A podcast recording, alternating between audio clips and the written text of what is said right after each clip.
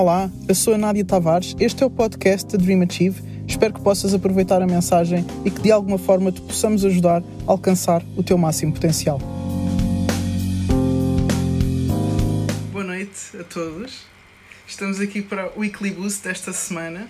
O tema de hoje, acho eu, que é bastante especial.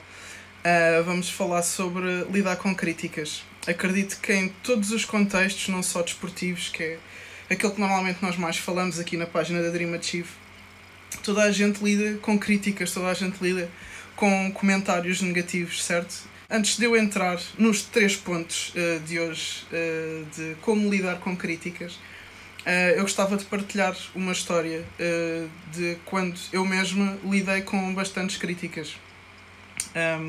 Eu tinha acabado de, de assinar um contrato profissional e estava a jogar pela primeira vez numa equipa sénior da liga e a ser paga para jogar, ou seja, uh, já tinha feito um percurso uh, que, para o qual tive que me esforçar bastante, ou seja, uh, trabalhei bastante, investi bastante do meu tempo, deixei imensas coisas para, para trás. Um, atleta de alta competição deixa sempre coisas por fazer, deixa sempre jantares por ir, casamentos por ir uh, encontros, deixa sempre uh, convívios para trás, família para trás, para ir treinar, para ir jogar, para investir no seu objetivo de ser atleta.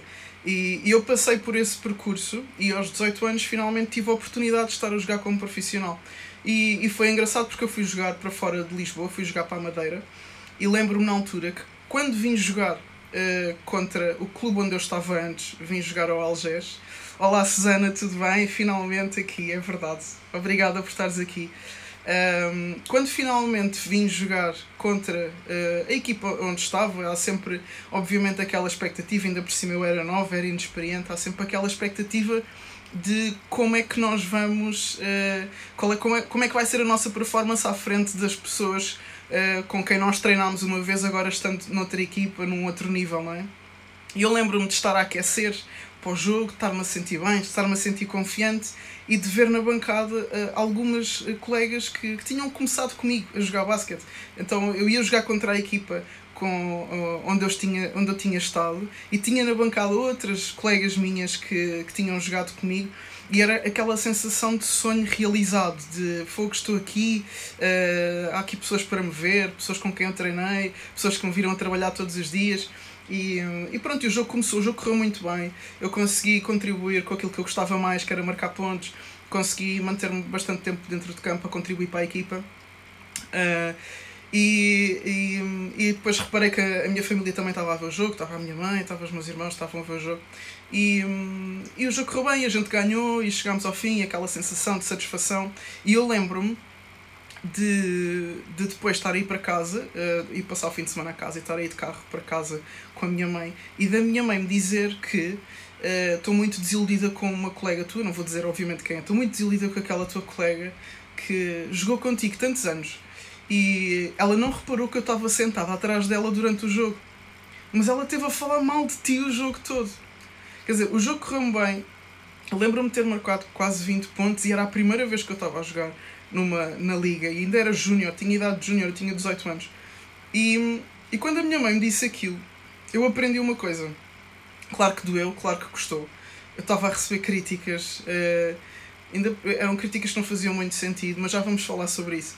Uh, estava a receber críticas quando pensava que ia começar a, a receber elogios. Uh, de uma pessoa que supostamente tinha sido minha colega, que gostava de mim, em quem eu confiava e até tinha gostado de ver e de saber que ela estava a ver o meu jogo. Um, mas a minha mãe disse: ela teve o jogo todo a falar mal de ti. Cada vez que lançavas a bola ao cesto, ela dizia: Ah, ela não devia ter lançado, está sempre a lançar. Cada vez que acontecia alguma coisa na defesa, ela dizia que era culpa tua. Estava sempre a arranjar um pretexto para te criticar. Um, e eu aí percebi uma coisa: um, não é só quando fazemos as coisas mal que somos criticados. Quando fazemos as coisas bem, também somos criticados. E provavelmente, especialmente, quando fazemos as coisas bem, as pessoas estão mais atentas para nos criticar. Ok? Então eu hoje queria falar um bocadinho uh, e já de experiência de ter recebido críticas como atleta e experiência de ter recebido críticas como psicóloga, porque eu, eu tive aqui. Um, ehm, uh, hoje faz 3 anos que eu lancei a Dream Achieve. Hoje, dia 1 de junho, dia da criança, uh, a Dream Achieve completa 3 anos. Mas quando eu comecei, eu tive que tomar uma decisão de expor-me. Não é? Um atleta, quando vai competir, está-se a expor porque há pessoas a ver. E há sempre aquele frio, o que é que as pessoas vão dizer, o que é que as pessoas vão pensar. Portanto, não vale a pena também dizermos que aquilo que as pessoas vão dizer não vai ter importância nenhuma. Vai, obviamente, que vai mexer connosco, não é? Se a gente está a expor o nosso trabalho, se estamos a jogar e a competir à frente das pessoas, não é? Também não vale a pena dizer que isso não vai importar. Mas quando eu decidi que ia lançar a Dream Achieve, ia começar a escrever histórias sobre mim como atleta, que ia começar a fazer podcasts e vídeos, a pôr aqui a minha cara, o que eu estou a fazer agora mesmo, eu estou suscetível a críticas neste momento. Por muito que eu faça uma coisa boa, vai haver alguém no mundo que não vai gostar. Então, isto, é, a minha primeira aprendizagem disto é que a crítica não é sinónimo da tua qualidade. Não é? Tu podes estar a fazer as coisas mal ou as coisas bem, alguém não vai ficar feliz com o teu trabalho, alguém não vai gostar, porque as pessoas são diferentes e há pessoas que gostam mais disto e há pessoas que gostam mais daquilo. Então, ehm, isto é só em plano de introdução. Né? Ainda vamos ter aqui três pontos para falar sobre como lidar com críticas, mas primeiro só a gente saber que a crítica não é sinónimo de quem tu és nem da tua qualidade. Tu podes estar a fazer uma coisa espetacular e eu tenho um exemplo sempre muito bom para falar sobre isso, que é o Cristiano Ronaldo, que é melhor do mundo não sei quantas vezes e ainda há pessoas a dizer que ele não joga nada. Não é irónico? Não é? Melhor do mundo, já ganhou não sei quantas coisas, já provou mais de não sei quantas vezes a sua qualidade e imensa gente a dizer que ele não joga nada, o que é muito estranho. Mas entrando aqui nos três pontos, e agora que já temos aqui algumas pessoas a acompanhar, três pontos para saber como lidar com críticas. Primeira coisa é a gente saber quem é que nos está a criticar. Okay? Principalmente quando estamos a falar de atletas, muitas das críticas vêm da bancada e vêm de pessoas que não te conhecem, que não conhecem o teu contexto e tu nem sequer sabes se, ela quer, se elas querem o teu bem. Então, se não te conhecem a ti, não sabem por onde, é que, por onde é que tu passaste, de onde é que tu vieste, para onde é que tu estás a ir. Não sabem se tu sequer evoluíste, não sabem qual é que é o patamar, o padrão dos teus objetivos. Não sabem de onde é que tu estás a vir e para onde é que tu estás a ir. E depois há pessoas que, mesmo que te conheçam, por exemplo, familiares, não conhecem o contexto não percebem de futebol se tu fores jogador de futebol, não percebem de basquete se tu fores. não percebem de psicologia se tu fores psicólogo, não percebem de advocacia se tu fores advogado. Ou seja, até te conhecem, mas não conhecem o contexto, então estão a falar de uma coisa que não sabem, que não conhecem. E a terceira coisa é perceber que essa pessoa, ainda que te conheça e ainda que conheça o contexto, se calhar não quer o teu bem, se calhar não tem interesse que tu andes para a frente Então, do primeiro, porto, o primeiro ponto é tu saberes quem é que te está a criticar e se vale a pena ouvir, se é uma pessoa. Se te conhece e se conhece o contexto e se quer o teu bem, podemos passar para o segundo ponto, ok? Primeiro ponto, quem é a pessoa? Se te conhece, se conhece o contexto e se quer o teu bem, ok? Então, vale a pena passar para o segundo ponto e começar a prestar atenção ao que é que esta pessoa está a dizer. O segundo ponto é nós analisarmos se a crítica é construtiva ou se é destrutiva. Ok? E às vezes a pessoa pode querer o teu bem e ainda assim estar-te a fazer uma crítica destrutiva. O que é que eu quero dizer com isto? Uma crítica construtiva, como bem diz, tem alguma coisa para construir em cima dela, tem informação. Eh, tem dados específicos do que é que tu podes fazer melhor, do que é que tu não estás a fazer bem e, e eh, inclusivamente vem com indicações do que é que tu tens que mudar para melhorar. Uma crítica destrutiva é só, ah, é horrível, ah, isto é muito mau, ah, isto não é assim. E o teu cérebro a perguntar, tá, então como é que é? Isto é uma crítica destrutiva, tu ficas só a saber que estás a fazer uma coisa mal e não fazes ideia do que é que tens que fazer para fazer a coisa bem. Então também é uma coisa que não vale a pena dar muita atenção. E eu não estou a dizer que não custa. Não é? Nós não estamos a fazer este tema à toa. As críticas doem sempre. Não é? Podem é doer para sempre ou não. Certo? Doem sempre, mas não podem doer para sempre. E isso depende de mim, eu pegar na crítica e tirar a informação para o terceiro ponto que eu vos quero falar. Ficou claro o segundo ponto. Se é construtivo ou se é destrutivo. Se tem informação para eu melhorar ou se é simplesmente uma ofensa. Ou se é simplesmente um berro. Ou se é simplesmente alguém que hoje não está bem disposto e decidiu gritar comigo. Faz diferença. Então, uh, recapitulando o primeiro ponto. Se vem de uma pessoa que te conhece, conhece o contexto e quer o teu bem e por acaso também é uma crítica construtiva, tu tens tudo o que precisas para que o terceiro ponto funcione, que é fazer com que a crítica se transforme em motivação. Em vez de a crítica ser algo que te destrói, que te põe para baixo, que faz-te duvidar de tudo o que tu és, que faz-te duvidar de tudo o que tu já fizeste até hoje. Não é? Porque há pessoas que são muito fortes até ao momento em que vem a barreira ou que alguém diz alguma coisa. Mas, se tu por acaso, neste momento, ouviste uma crítica que vem de alguém com importância e que é construtiva, tu tens tudo para pegar nessa crítica, tirar informação e transformar em motivação para dar o próximo passo. Percebes? Porque uma crítica que passou por este processo de vir de uma pessoa que importa e se passou por este processo de ser uma crítica construtiva, provavelmente não é uma crítica, é uma sugestão.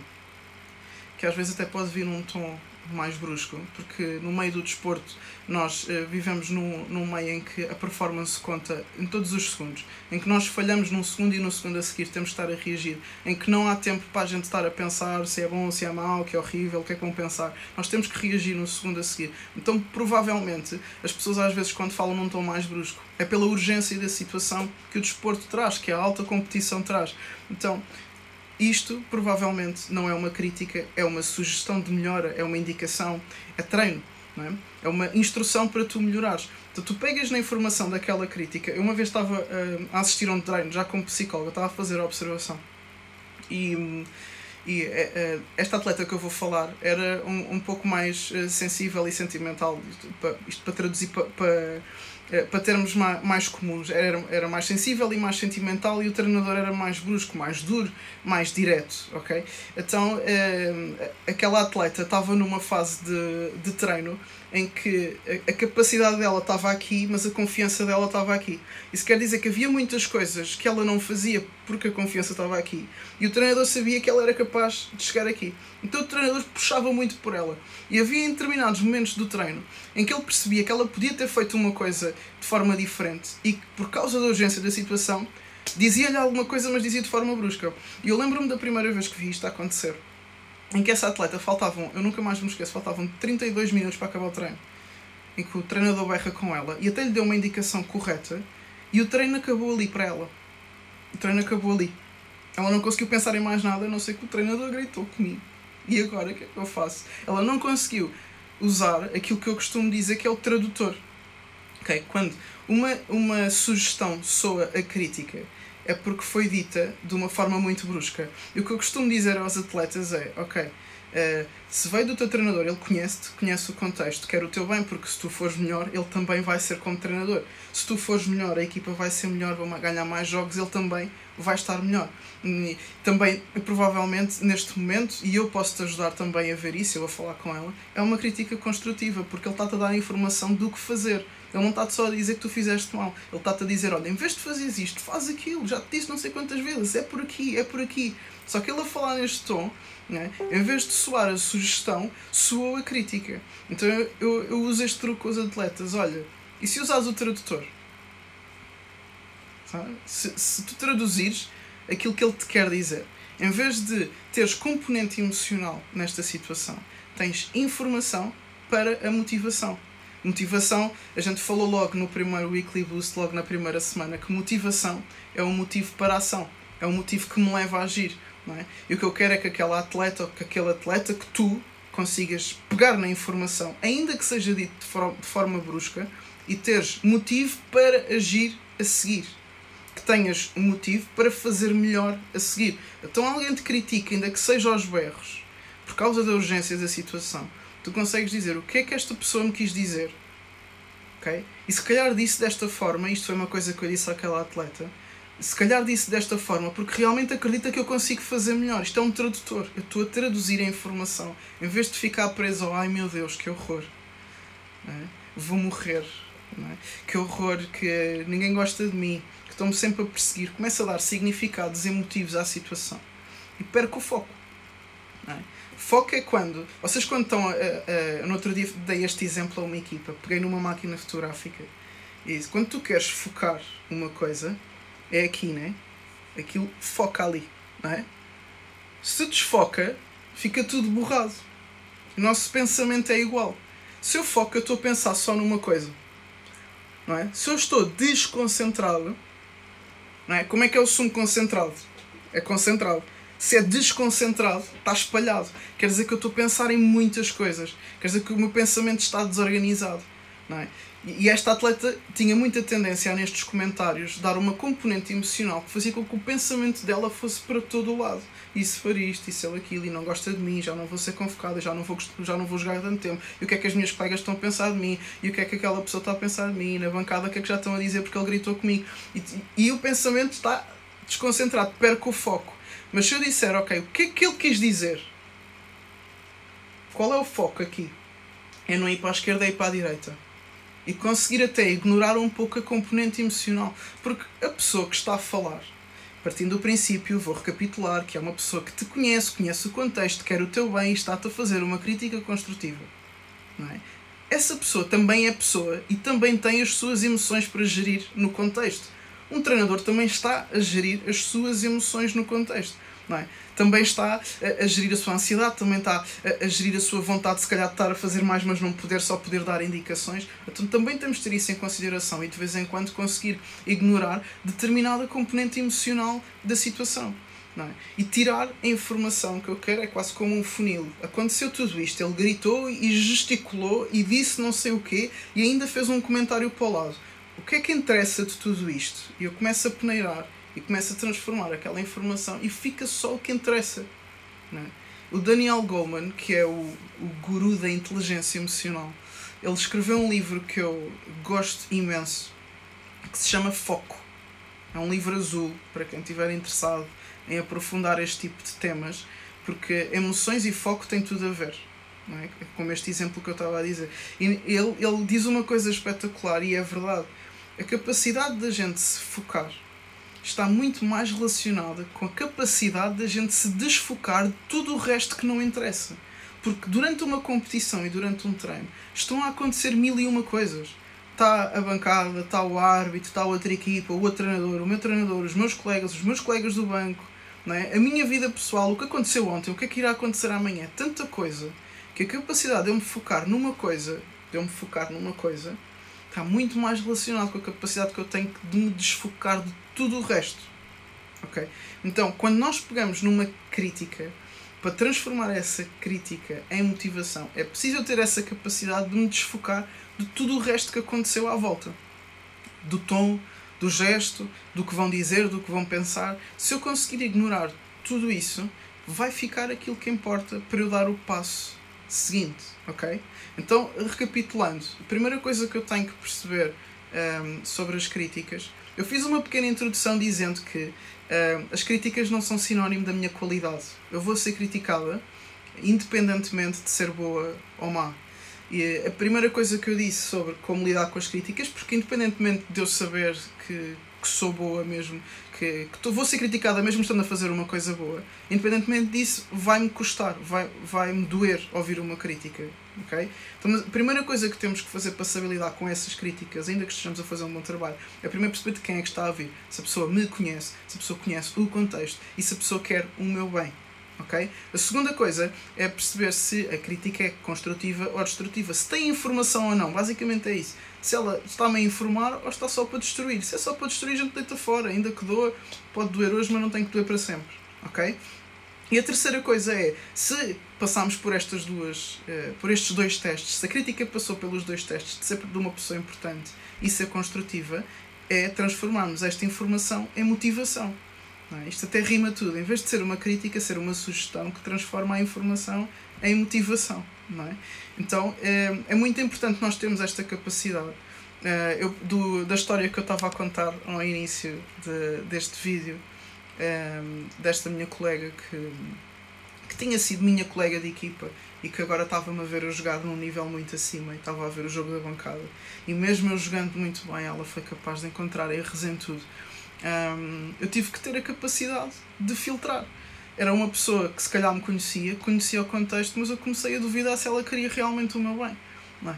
não era uma pessoa que ficava ali a ver se eu estava bem, nem me perguntava, nem telefonava. Então, se não é uma pessoa que quer o meu bem, eu tiro logo. Não é? E às vezes até uma pessoa que quer o meu bem. É? Imagina, eu tenho um treinador, ele quer o meu bem, quer o meu bem porque interessa-lhe também não é? que eu esteja bem, para que a equipa esteja bem e ele também como treinador seja bem visto. Então, ele até pode querer o meu bem, mas se calhar por não saber gerir as suas emoções ou ter alguma dificuldade de comunicação, ele vai-me dar uma crítica destrutiva, vai-me só ofender ou só dizer o que é que eu fiz mal sem me dizer o que é que eu vou fazer bem. Então nós temos que conseguir pegar nesta informação e isto tudo é treino, não é do dia para a noite, não é? Ah, hoje a Nádia está a falar sobre isto, amanhã já devia saber fazer, porque já sei como é que é, então já devia saber fazer. Não. O nosso cérebro habitua-se a pensar de uma determinada forma. E é normal que não seja de um dia para o outro que eu aprenda a pensar de forma diferente. Não é? Eu estou habituada a, a, a dar importância às, minhas, às emoções, àquilo que eu sinto, com aquilo que eu ouço, por causa da parte não verbal ou da parte emocional de alguma coisa que me estão a dizer. Ok, mas hoje eu só tomei consciência disso. O primeiro passo é só tomar consciência disso. O segundo é eu começar, além de tomar consciência disso, começar a conseguir mudar esse comportamento. É, ainda que esteja a sentir, não é? Porque não é de um dia para o outro. Ainda que esteja a sentir uma coisa negativa relativamente à crítica que me foi dada, já consegui tirar informação dessa crítica. Já consegui dizer, ok, eh, esta pessoa gritou comigo, Uh, mas o que é que ela quis dizer? Será que ela está a dizer isto porque acha que eu consigo fazer melhor? Será que ela está a dizer isto porque uh, realmente quer o meu bem e acha que eu sou capaz de fazer isto de forma diferente? Mas, uh, será que ela está a dizer isto desta forma porque está chateada comigo ou porque não sabe gerir as suas emoções? Portanto, começar a tirar a informação e dizer: Ok, esta pessoa me está a dizer isto, em vez de esquerda é direita, então em vez de ir para a esquerda, vou começar a ir para a direita e começo a ignorar estas situações. E ao início vai parecer uma atitude um bocado plástico. Ao início vai parecer que, que eu estou a ser falsa, ou vai-me parecer esquisito estar a ignorar uma coisa que eu estou a sentir, mas depois há de ser natural. Ao início é estranho, é como começar a treinar um movimento novo, é como começar a conduzir, é tudo é estranho. É? Eu quando comecei a, a ter aulas de condução eu não conseguia uh, abrir o vidro, ao mesmo tempo estava a pôr um, um, eu estava ali virar para a esquerda e eu não conseguia olhar para o retrovisor ao mesmo tempo que alguém estava a passar na passadeira porque tinha que estar super atenta a, um, a uma tarefa que eu tivesse a fazer porque eu estava a aprender, era tudo muito estranho, tudo de plástico, tudo muito, muito pouco automático. Mas depois com o tempo e com o treino, se eu tiver paciência suficiente para me manter no processo, eu consigo pegar na informação e além de conseguir tirar, conseguir olhar para a crítica e além de conseguir tirar a informação, também consigo já desligar um pouco as minhas emoções, ok? Que me ajuda a aumentar o foco, ok? Um, da minha parte, eu tenho aqui um comentário do Américo. É um privilégio poder ouvir as suas experiências e uma aprendizagem. Obrigada. Uh, também é um privilégio estar aqui, poder partilhar com vocês e ter aqui pessoas a. Um, a participar e a ouvir aqui várias pessoas a assinar e, e, e a escrever e eu agradeço sempre a vossa presença um, e, e, espero poder com contar com vocês para a semana. Nós vamos estar aqui outra vez, nós vamos estar aqui sempre todos os sábados. Uh, neste novo programa que é o Weekly Boost, está hoje a fazer um mês, hoje é o dia dos aniversários, temos 3 anos de Dream Achieve, temos um mês de Weekly Boost, estamos sempre a começar coisas novas. Uh, outras plataformas que vocês podem visitar nós temos um podcast também uh, de, de áudios curtos, nós temos também página do YouTube, nós temos conteúdo uh, diário nas nossas redes sociais, tudo com o intuito de que tu tenhas uh, pequenas âncoras para te manteres no teu processo, não é? Todos nós temos objetivos e todos nós temos uh, coisas que queremos alcançar e todos nós temos dificuldades e todos estes pequenos conteúdos que nós vamos dando nestas plataformas são para tu te manteres no teu processo, não é? Uh, às vezes ficamos mais tristes, às vezes ficamos mais em baixo, às vezes ficamos mais desanimados, às vezes ficamos com dúvidas de se vamos conseguir alcançar ou não o nosso objetivo, se devemos sequer continuar a lutar, mas um, se nós nos mantivermos no processo o tempo suficiente, a gente consegue chegar lá. Uh, muitas vezes o segredo é a gente conseguir se manter no processo e muita gente desiste, desiste desse processo por causa das críticas, porque acredita em tudo o que ouve e nem tudo o que a gente ouve é para nós acreditarmos. Este tema veio a propósito um, ehm, de uma atleta ter-me perguntado no meio de uma sessão coletiva Uh, como é que tu lidas com as críticas? Perguntou-me a mim diretamente e eu achei que isto era um, um, uma pergunta que, que dava muito para responder e é por isso que nós hoje estamos aqui ehm, a falar uh, deste tema. Nós para a semana ainda não temos, por acaso temos, temos um tema, mas uh, eu gostava que vocês sugerissem um tema para a semana que vem. Nós vamos estar aqui sempre aos sábados às nove e meia. Uh, e normalmente já temos um tema até para pa dar no final. Eu tenho um tema, mas gostava de saber, uh, já que já passou um mês e hoje foi a primeira vez que também tivemos aqui no Facebook, uh, gostava de saber o que é que vocês gostavam também de ouvir falar. Há pessoas que me têm mandado algumas mensagens, mas também achei justo perguntar aqui novamente o que é que vocês acham que poderia ser útil para vocês nós estarmos aqui a falar, ok? Então, muito obrigada por terem estado aqui a cenar, aqui gente a dizer olá, um Daniel, aqui entrou um Gui, um Rodrigo, a Madalena, o Nicolau, outro Rodrigo, Susana, o David, a Alexandra, uma Sara, uma Sofia, a Susana, o Pedro, pronto, Tatiana, Ruben, estou aqui, imensa gente aqui para, para, para estar a participar hoje connosco e é um privilégio poder uh, contar com a vossa presença, ok? Então, uh, próximo sábado, nove e meia, vamos estar aqui outra vez com o Weekly Boost com um tema de sondagem, ou seja, uh, mandem as vossas mensagens, nós vamos também estar a, a postar algumas coisas durante a semana para perguntar que tema é que vocês gostariam de ouvir e depois a partir daí nós vamos produzir o tema da próxima semana e na quarta-feira, como sempre, vamos dizer qual é, ok? Então, pessoal, aproveitem o resto do fim de semana, bom descanso e já sabem qual é que é a frase do fim. Entrem na segunda-feira com os dois pés, ok? Tchau, até a próxima. Espero que tenhas gostado da mensagem desta semana. Se achas que te ajudou de alguma forma, partilha com alguém e deixa também o teu comentário, tanto sobre a mensagem de hoje como de outros temas que tu gostarias de ouvir. Até à próxima.